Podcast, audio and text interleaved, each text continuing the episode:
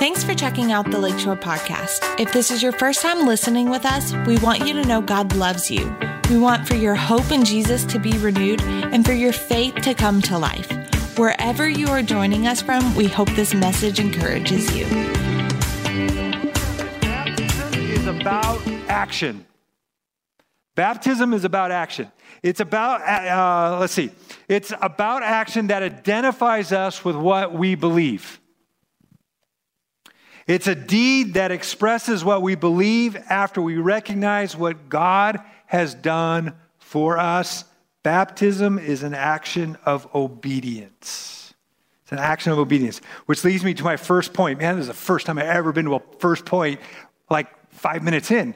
You guys should all be excited, high fiving each other, going, Yeah, this is going to be good, right? Okay, so the first point today is baptism is the believer's first step of obedience.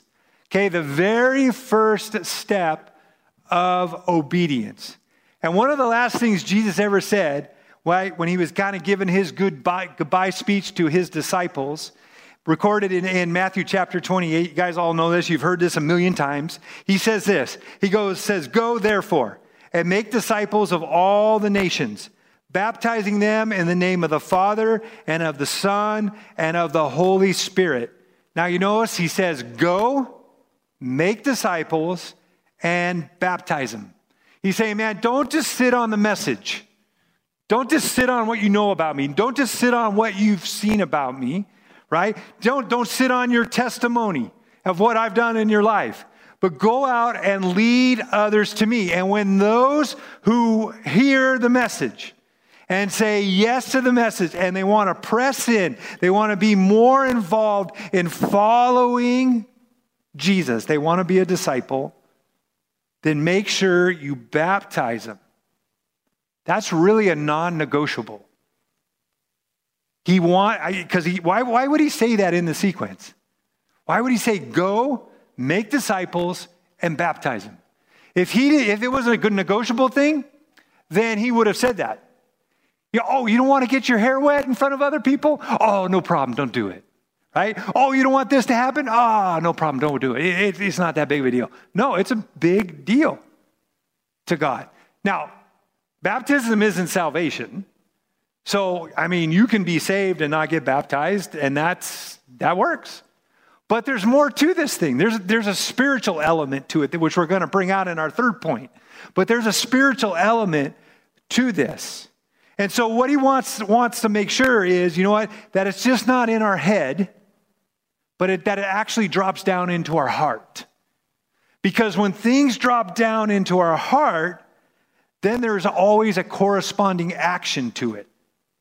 And the best way to describe that that I can tell is kind of like you might get this um, when you when you first started like dating someone, right? You thought, oh, that person's really nice. Maybe we should go out on a date. So you start to date, and you're just kind of talking back and forth and stuff like that. But it hasn't quite dropped down in your heart that hey, this is the one, right? And so, you know, you're kind of just back and forth. So it's kind of just this head, head thing going on. But then all of a sudden, when something drops in your heart that, you know what, you're like, man, that's the one, then you'll do anything and everything you can to show that person your love, right? Everything. And so that's kind of what it's talking about. Once it drops from your head into your heart, there's this corresponding action that always hap- happens. So Jesus was saying it's not enough to talk about it, you got to be about it. Okay? It's not enough to talk about it, you got to be about it. Because baptism shows the inward work of your heart, manifesting in an outward declaration. The inward work of the heart, manifesting and declaring, making outward, uh, outward, uh, outward declaration that, man, you know what? I am a follower of Jesus. I follow him. So if we're really those people, right? If we say, man, Jesus is Lord, he's my Savior, he's my everything, then you know what we got to stop talking about it and we got to start doing something about it. And we need to follow his example. What's so great is Jesus set us, set us up because he gives us ex- examples in the Word, okay? So turn to Matthew chapter 3. And we're going to kind of look at this um, example. But it, this example starts all the way back when, um, with a guy named John, John the baptizer, right? That's how he got John the Baptist, because he was a baptizer. And so John would travel to places. He was kind of the first evangelist, right? He would go and travel places and he would tell people, hey man, this is what God is doing. This is what God is up to. This is what's going on. And the amazing thing about John, get this John only had one message he ever wrote. One. Every single message he gave had three points. And it never, ever changed. Crazy, huh? Like, you know, every single week, if you just came and I just said the same message over and over, you'd probably leave and go, ah, oh, here we go again. He's saying the same things over and over again. No, you want some variety. That's why you go to like restaurants because sometimes you want different stuff. I do know people though that will only order the same thing every single time when they're at a restaurant. To me, that is kind of boring. You got to kind of branch out a little bit, right? But so, anyways, he's, he's got these three points. Here they, here they are. You ready? First point repent. John always said, hey, repent. Turn from whatever you are doing and thinking that is not of God. So that's kind of the first requirement of baptism. If you think about it, we got to repent. We got to turn from what we're doing. We got to turn from what we're thinking that is opposite of God and turn to God, giving our life to Him. The next one, right? Well, I kind of gave it away already. Turn to God. So he says, repent. Then he says, turn to God, right? Don't fix your attention on anything else but God. But wouldn't you say we get really good at, at fixing our attention at other things? Yeah. You know, some of us are, are worse than others. You know, it's kind of that squirrel, squirrel, squirrel, squirrel, squirrel. When we're supposed to be focusing over there, we're watching the squirrel go that way. I tend to be that way sometimes. But see, we have, we're really easy. But see, John's trying to tell us turn to God, fix your attention solely on God. And then the third thing, you guys know what he said? The third thing?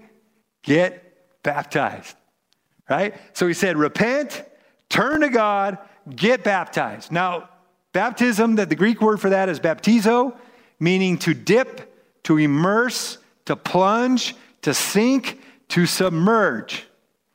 And in some references, it even talks about kind of this purifying of wa- like washing, when you're, you're purifying something.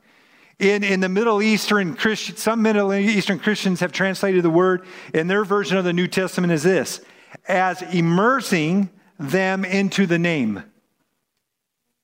As immersing them into the name, meaning that they would they, that sorry, meaning they would understand the word to regard the divine name of God.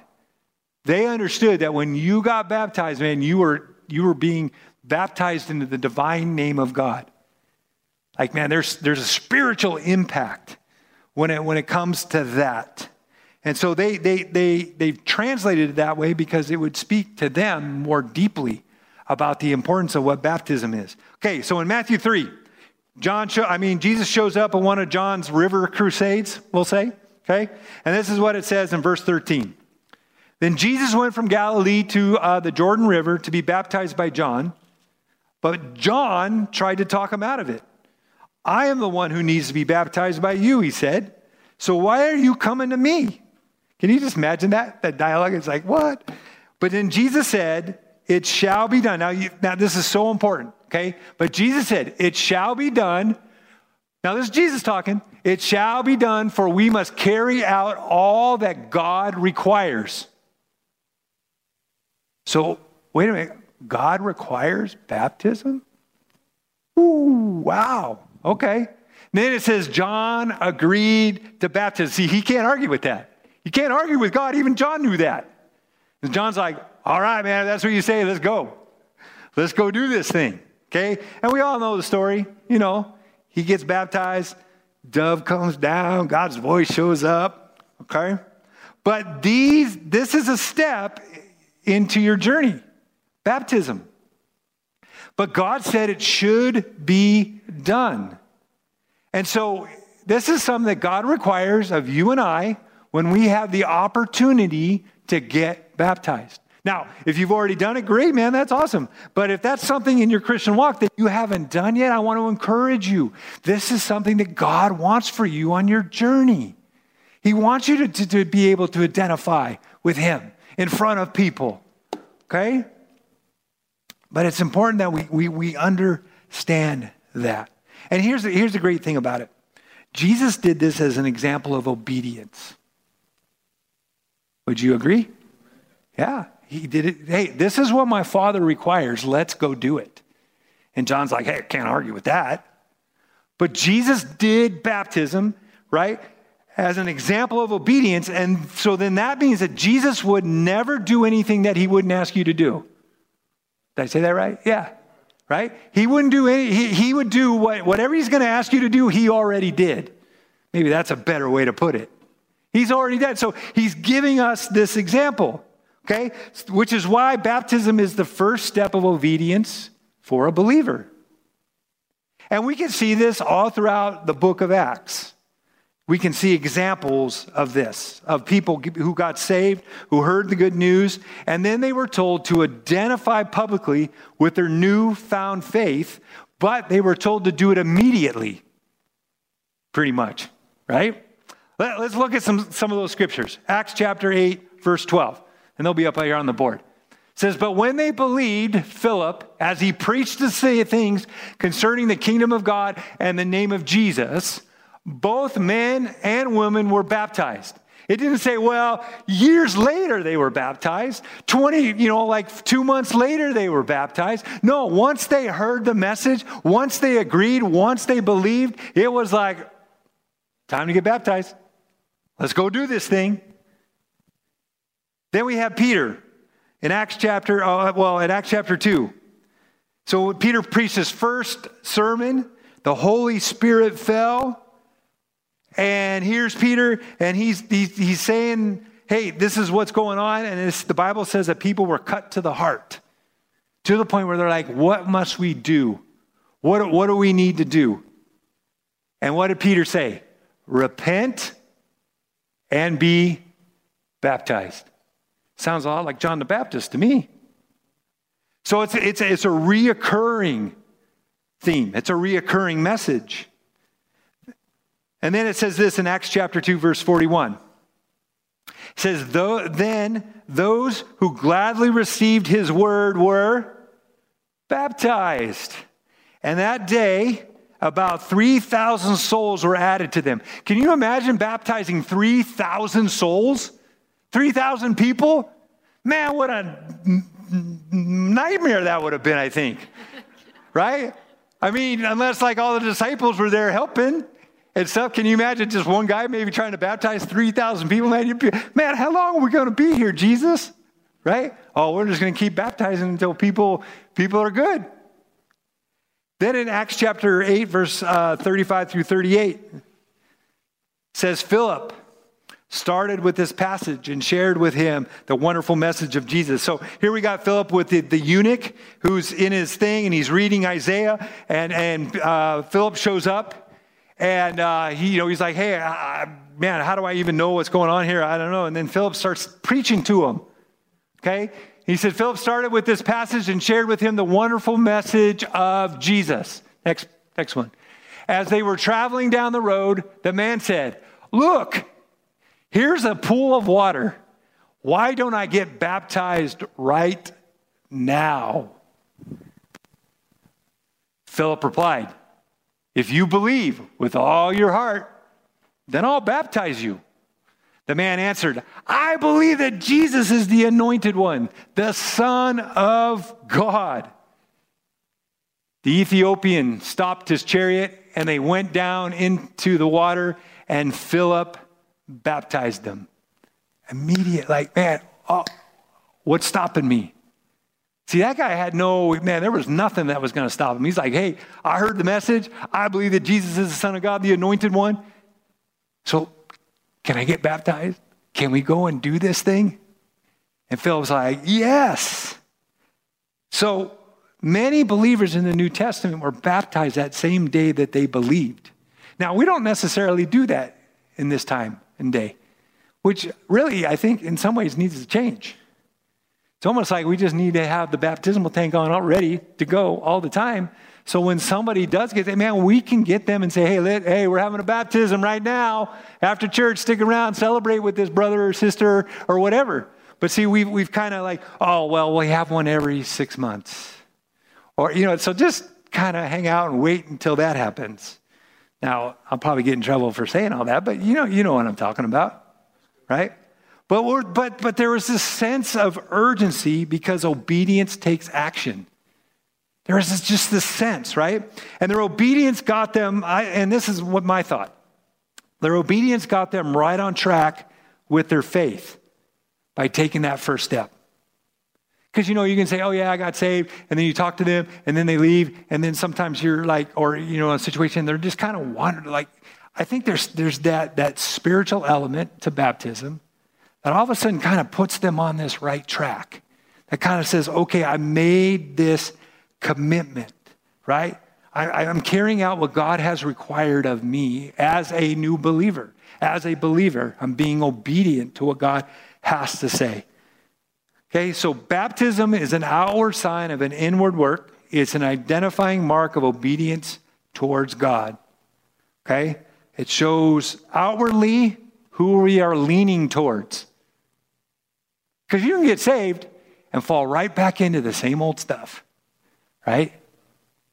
But see, it kind of shows who you're leaning toward. Are, are we leaning towards the culture or are we leaning towards God? Let me give you the second point. Baptism is the believer's declaration of devotion. Baptism is the believer's declaration of devotion.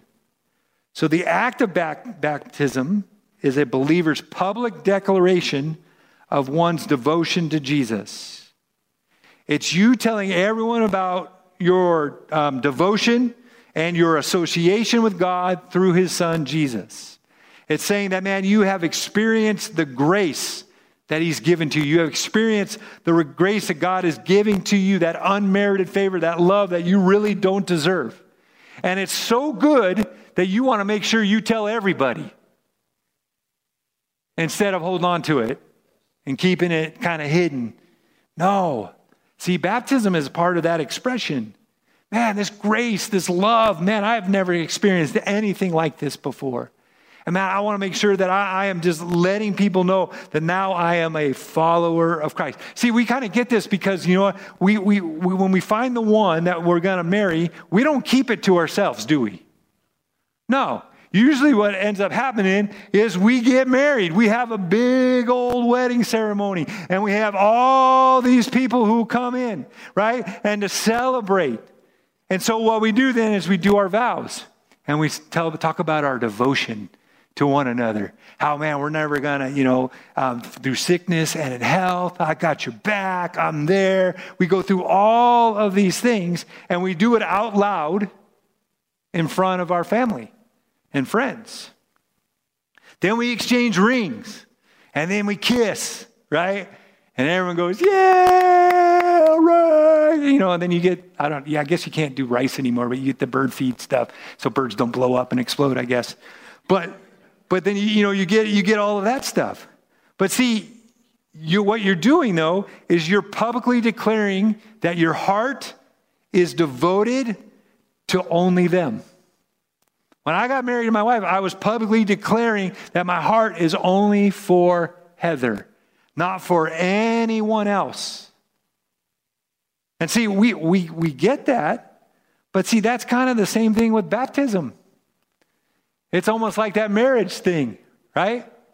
I know I, I feel really guilty right now because I'm not wearing my wedding ring.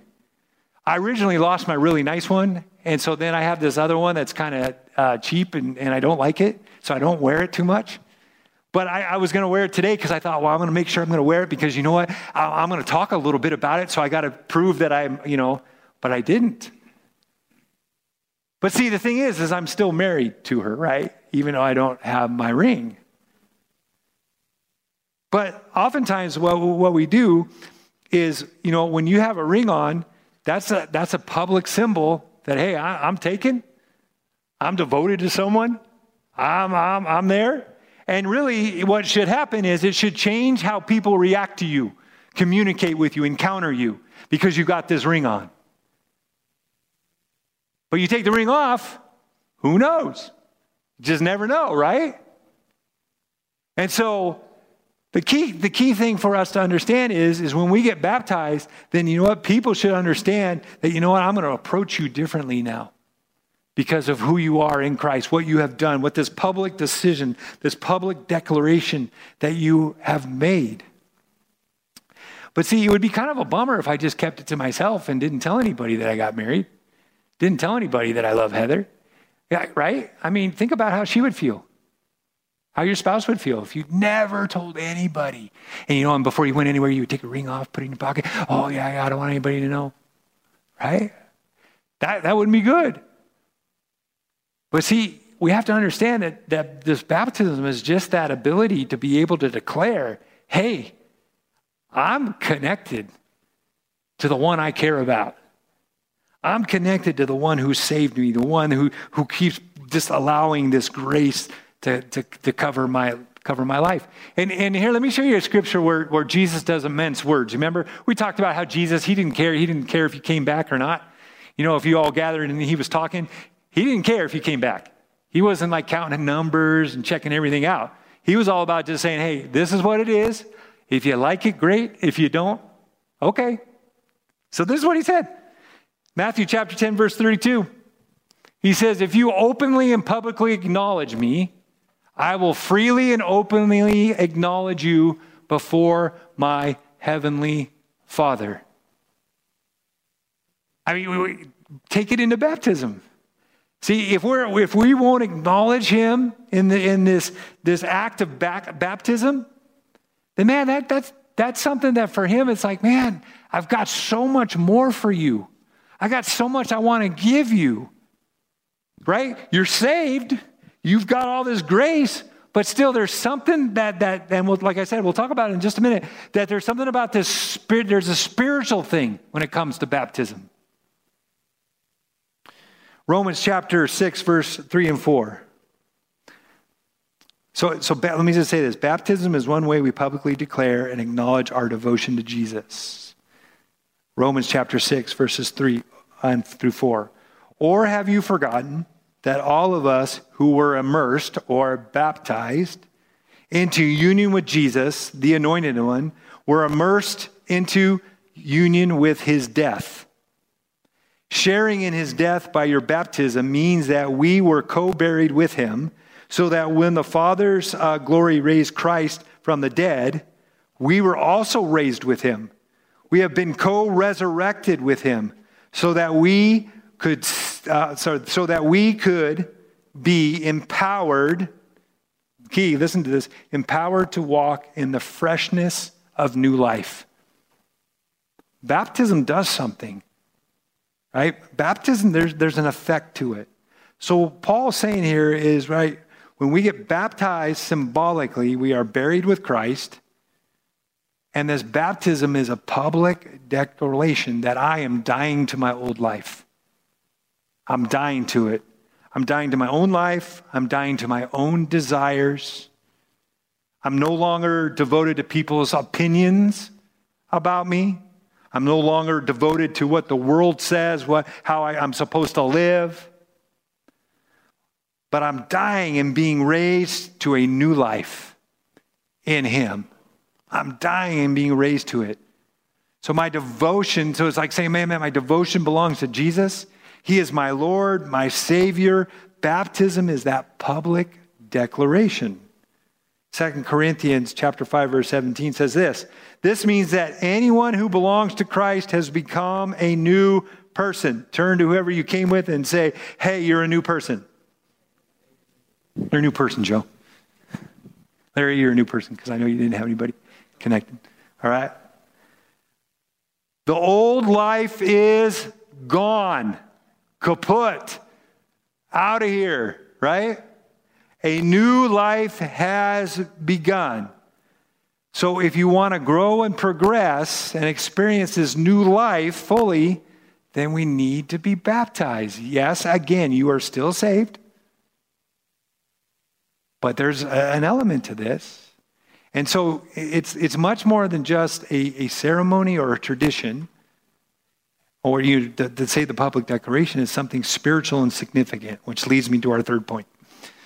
Baptism is uh, transitional. Baptism is transitional. Now, what do I mean by transitional? In the Bible, when you see water, it's usually around um, some transition that happens. Okay? So, for an example, Genesis, the Holy Spirit hovered over the waters before creation began. So the transition was from void to beautiful, right? Okay. Noah and the flood, as God established a new covenant after, after he had, uh, after the, uh, he flooded the earth because of the wickedness that was going on and the sin that was going on, right? So the transition into the first installment of a covenant promise. And then we have the children of Israel, which we're all pretty familiar with this story. They were uh, delivered from, uh, from slavery and they crossed through the Red Sea.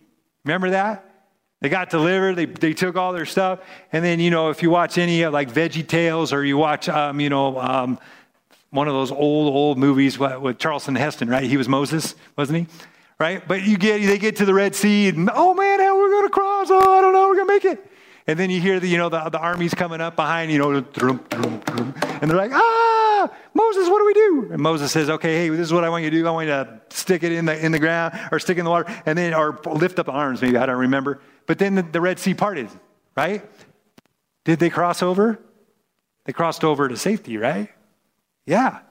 Then the water closed up on the Egyptians. Everyone went, yeah, and got excited. Okay?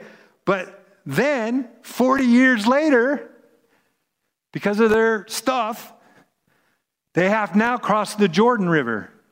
But the Jordan River was at high tide. It was, it was at, at a high, high flow. So Moses, no, it was, jo- was it Joshua or Moses? Man, my mind just went blank. But anyways, the priest had the Ark of the Covenant, and as soon as their feet touched the water, whew, opened right up. They were transitioning, right? So the Israelites who were in slavery crossed the Red Sea. They were transitioning from being in bondage and slavery to freedom.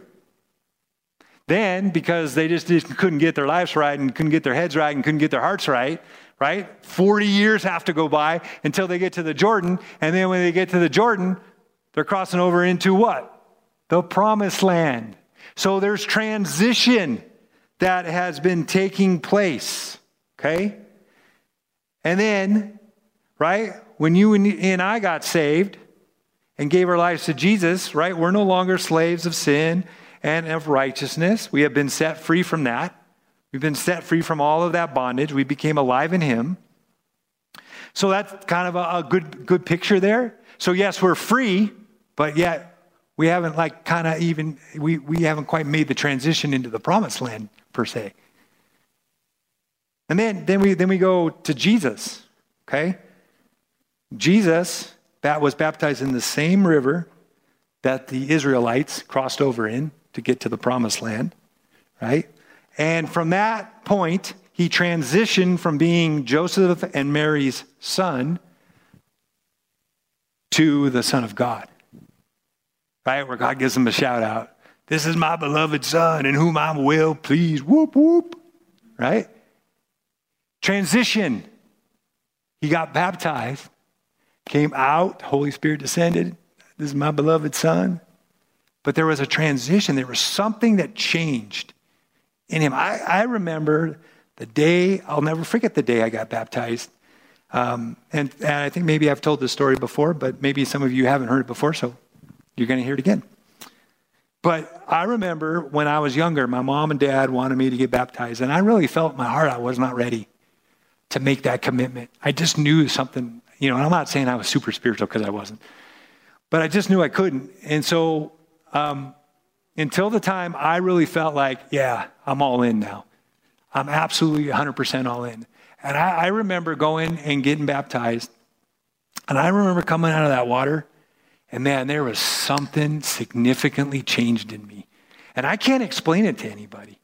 I just know that at that moment, because I knew the time was right, it was as though something had just shifted entirely inside of me spiritually. And that, that's my prayer for everyone who gets baptized, that they would experience that same encounter with the Holy Spirit, with, with the Lord, where it's like, man, I, I don't know why I didn't do this earlier. But we have to understand that, you know what? God wants us to just do it, be about it. So, water baptism, that transitions, transitions you into the promises that Jesus has to offer.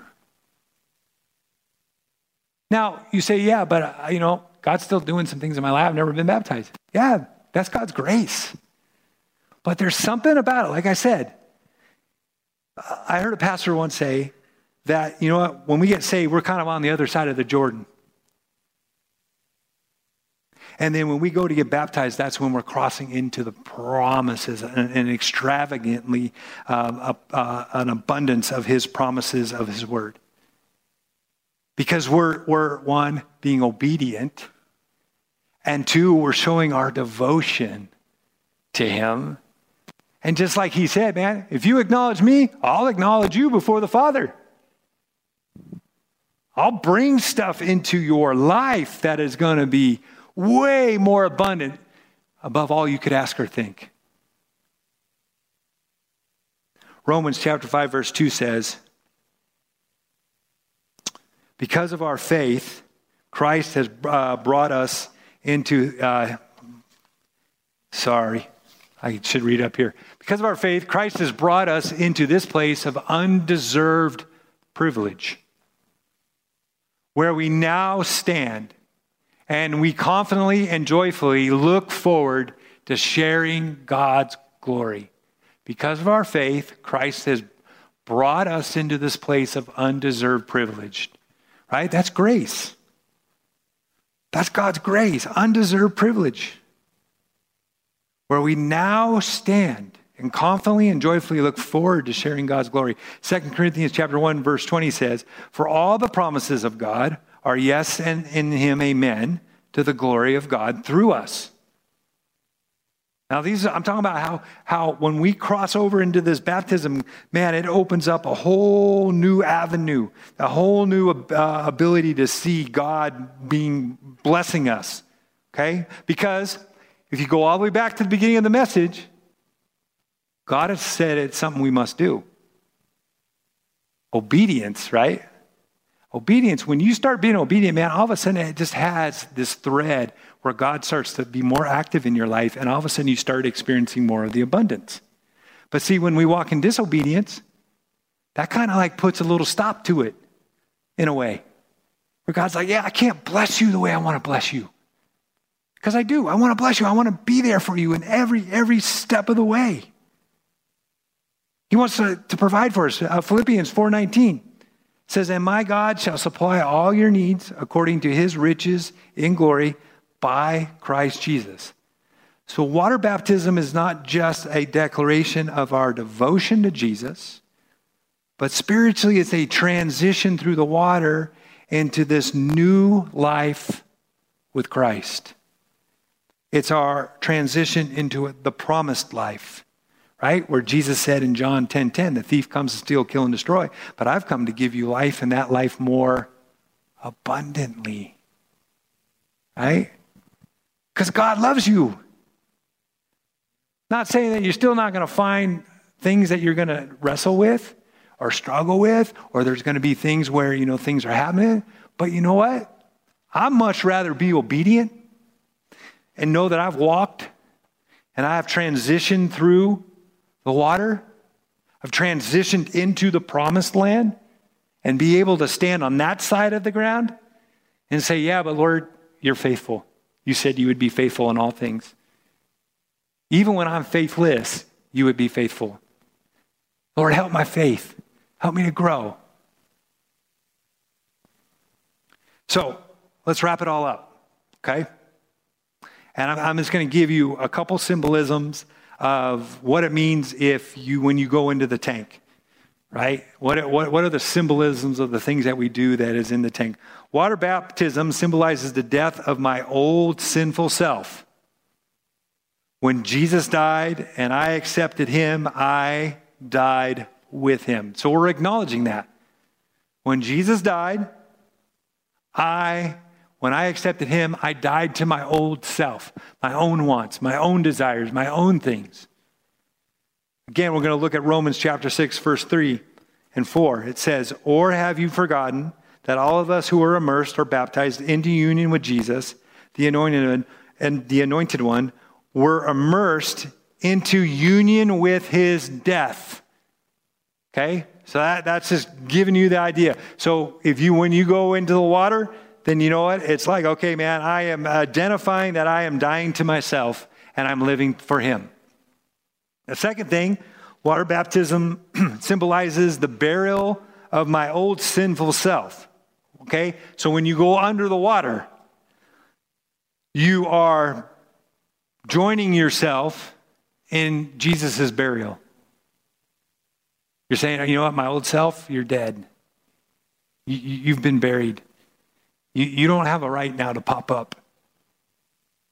Because, you know, sometimes that pops up. But see, because I, I, I, I've done this, then, man, I'm going to tell you, man, you have no right to do that. Romans 6 4 says, sharing in his death, okay, remember? So we're getting baptized, we're in the pool, we're in the, in the tank, whatever. Sharing in his death by our baptism means that we are co buried with him. Okay? It's symbolic, right? Just like if I had a ring on my finger, my ring is symbolic of my union with my wife. Okay? The third thing is water baptism symbolizes the resurrection of my new life in Christ. So when you are buried, guess what? You come back out of the water. You are now, it's the symbol of Christ's resurrection. You are now saying that, you know what? I have a new life in Christ.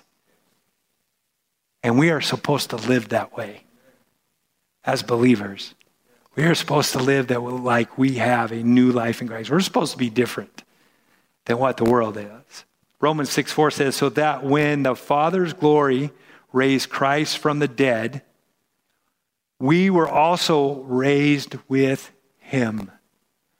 We have been co resurrected with him so that we could be empowered to walk in the freshness of new life. Like I said, when I came out of that water, something had changed spiritually in me. Something, there was a transaction that took place, a transition that took place. Same principle occurs right? Now, here's the deal you might not even feel that, but it happened spiritually. I guarantee it did. Because one, you're walking in obedience, you're showing others, man, I'm devoted to Him, and now I've been resurrected, I've been raised into new life. And God is faithful to keep His word, and He's faithful to give you new life in Him. So, baptism is our first step in obedience as a believer. It is the public declaration of our devotion to Jesus. And why it's so significant is because it's the transition we make into this new life with Christ. Now, I'm going to give you one last scripture and then we'll, we'll close for sure. So, if anybody's got a guitar, keyboard, and you want to play behind me, I would love some dance music, right? All right, here it is. So this is Paul. It's the very last scripture. Paul's talking to, um, to a group of people. It's kind of a mob, actually. Um, but he's talking to a group of people, and he's talking about his account of his salvation, which doesn't, you, when, when he talks about it, I think it's in Acts chapter 9, 6, somewhere around in there. It doesn't say anything in that, that account, but now he, he's giving this account and he shares what Ananias said to him, um, which applies to every single one of us as a new believer, even as an old believer who hasn't been baptized yet. This is what he said Acts chapter 22, verse 16. He says, And now, why are you waiting? Ananias was saying that to Paul. He said, Why are you waiting? Arise and be baptized and wash away your sins, calling on the name of the Lord. And that, and that, that's, that's the heart of this message. If, if you have find yourself that, man, maybe you've never done, never, you know, followed the Lord in, in, in water baptism, then I, then I just want to throw that challenge out to you. Why are you waiting? You know, you don't have to worry about anything. This is between you and Jesus and a bunch of people that are going to celebrate and be glad and be happy because one, you're being obedient. Two, you're showing your devotion. And then three, he's wanting to transition you into the fullness, this newness of life that he has for you. And so, if Ananias has to say it to Paul, then Ananias would turn to us today if he was here and he would say, What are you waiting for? Now, that would have been a great tie in if we had baptism right now, right? You would have said, Oh, sign me up, Pastor Scott. Well, I got towels, I got stuff for you to, you got a t shirt for you to go get water baptized. But because our tank doesn't work, we can't do that. So I'm going to trust the Holy Spirit. And next week, we're going to have baptisms available.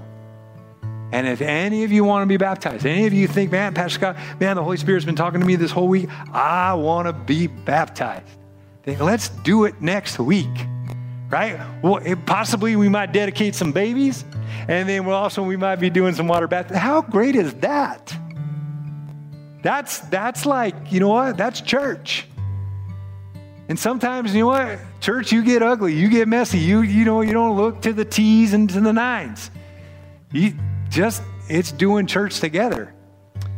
And so I just want to encourage you. If that is any of you, then next week, talk to me today. Next week, talk to me, whatever. But man, we want to get you water baptized because we want you to follow the very first step to be obedient and then show your devotion and then, then go through that transition. Thanks again for listening. To hear more messages like this one, make sure to subscribe and check out our podcast channel for more messages. If you like what you're hearing, share it with your friends. For more content from Lakeshore and information on services, check us out at lakeshorecf.com.